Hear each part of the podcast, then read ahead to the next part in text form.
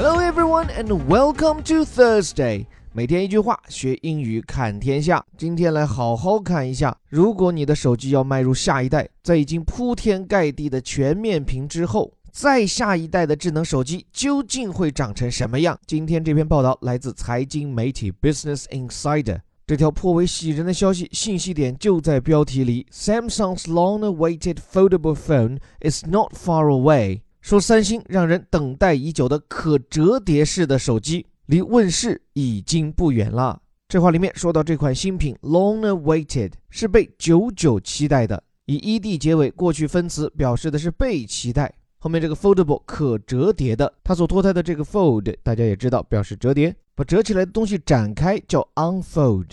比如卫星发射上天，把它的太阳能板要展开，unfold the solar panels on the satellite。那说远了，这里可折叠的电话 foldable phone。这很有可能将成为继全面屏之后手机发展的下一个里程碑事件，而且关键撩人的是引号里这句话 “not far away”，谁这么说？那么这话究竟谁讲的？又为什么这么值得期待？来看正文：The phone isn't hasn't surfaced。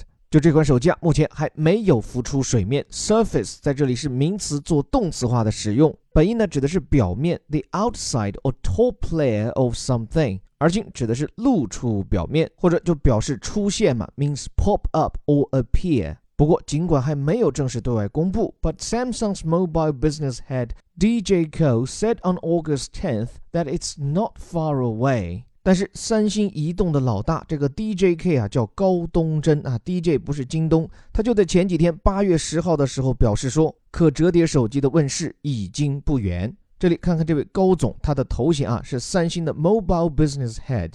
这里的 business 表示的是一个大公司里的某一块业务部门。然后 head 这个词在英语当中可以指各种各样的老大。相比之下，这比起咱们中国博大精深的官场文化就差远了。你看，我们一个机构里，不管是政府还是国企，你这个叫老师、叫科长、叫处长、叫什么总，这都有讲究，而且不能错。但到了英语里，统称为 head。那么，为什么这两天三星移动的老大会出来说这番话呢？因为这关系到这条消息的可信度，所以后面紧跟着不小的篇幅论述说这话的场景。During a press conference following the company's unpacked event where it announced the Galaxy Note 9 phone，说他这话是在三星的 Galaxy Note 9这款新机发布会过后的记者招待会上讲的。看这里表示时间顺序的词哈，during 是在什么期间？而这样的一个 press conference 记者招待会，注意 press 啊，我们可以表示舆论。其实说到底，press 等于 media，就是媒体，所以给媒体开的会，它召开的时间 following 表示在什么之后？这是 the company's unpacked event。什么叫做 unpacked？熟悉三星的小伙伴知道，是他们每年重磅新品发布会的名称。按字面来翻译呢，叫做开封。不是包青天坐堂的那一个哈，指的是一个礼物或者物件的开封，听着挺有惊喜的样子。所以大家看这里这个 unpacked 首字母 U 还大写了。然后你看这个叠床架屋的句式结构啊，就说在这样一个叫 unpacked 的发布会上，where it announced the Galaxy Note 9 phone，三星是推出了自家的旗舰机型之一啊，盖世 Note 9。这个 Galaxy 我看中文名叫盖乐世，其实本来就是一个很漂亮的词嘛，表示银河系。或者说的严谨一点，这个 galaxy 如果首字母不大写，其实指的就是星系，means one of the large groups of stars that make up the universe。但如果这个首字母大写，the galaxy，那就是银河系了。另外，如果把这词用成个数量词，那其实是一个非常漂亮的描述，it means a large number of things that are similar。比如说，我们有一大群的传统艺术家，we have a galaxy of traditional artists。灿若星辰的，或者叫灿若星汉的传统艺术家，a galaxy of blah blah blah，多漂亮！来说回这里的手机，其实这件事情最早是从七月份就开始，当时《华尔街日报》爆出来说，接下来三星将要推出可折叠手机，上市时间将是二零一九年。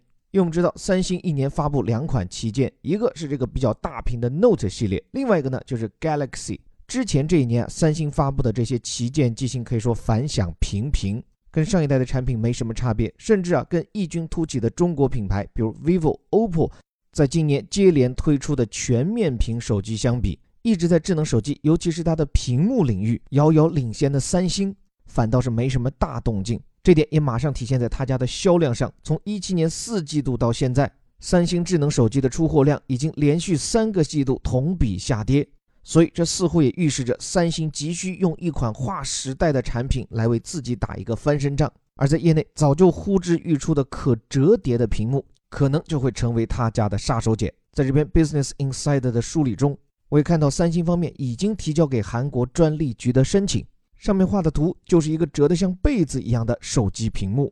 另外，这篇报道还提到，不管是从重量还是厚度。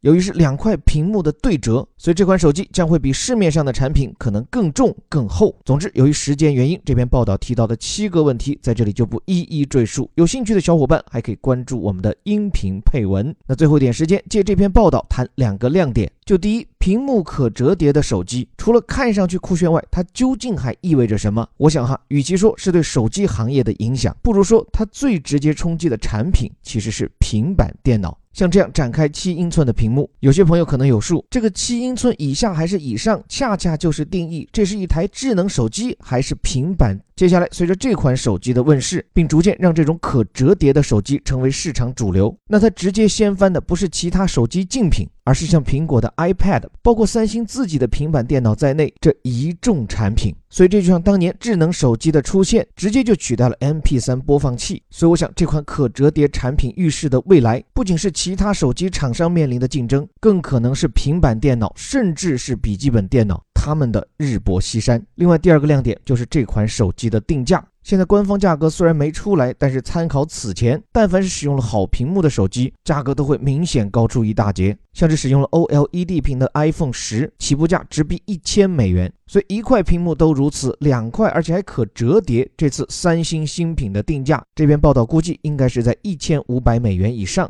估计也就要上万人民币了，但各位别急着惊呼价格贵要卖肾。其实就像前两天我们讲苹果财报时说的，那款史上最贵的 iPhone 十，却为苹果创造了前所未有的高利润，说明今天的人们正逐渐对智能手机的价格在认识上走向两极分化。一方面低端机更便宜，但另一方面对动辄突破六七千的手机，人们也乐于入手。我想这背后除了市场营销做得好，很重要的一点也是人们基于对手机功能的预。期，当一部好的手机拍照能媲美相机，工作处理能力能媲美电脑，那我在购买时所对标的就不仅仅是别家手机，还有被这款掌上机器逆袭的其他的电子产品。所以，且看接下来这款有望取代平板电脑的新手机，会在多大程度上引领这个行业。并进而影响我们的工作方式和生活习性。最后，感谢你的时间，这里是带你读懂世界顶级报刊头版头条的虎哥微头条。对了，两百多期以来，感谢各位对微头条的支持和鼓励。借各位一点时间，我们想收集一下各位对这个栏目的一点反馈。我们的问卷就放在今天的微信推文下方，欢迎大家抽空给我们提出宝贵意见。尽管是免费课程，但我们想把它做得更加走心。最后还是那句话，我们每天一句话，学英语看天下。我是林伯虎，我们明天见。Samsung's long-awaited foldable phone is not far away. The phone hasn't surfaced, but Samsung's mobile business head JD Ko said on August 10th that it's not far away during the press conference following the company's Unpacked event where it announced the Galaxy Note 9 phone.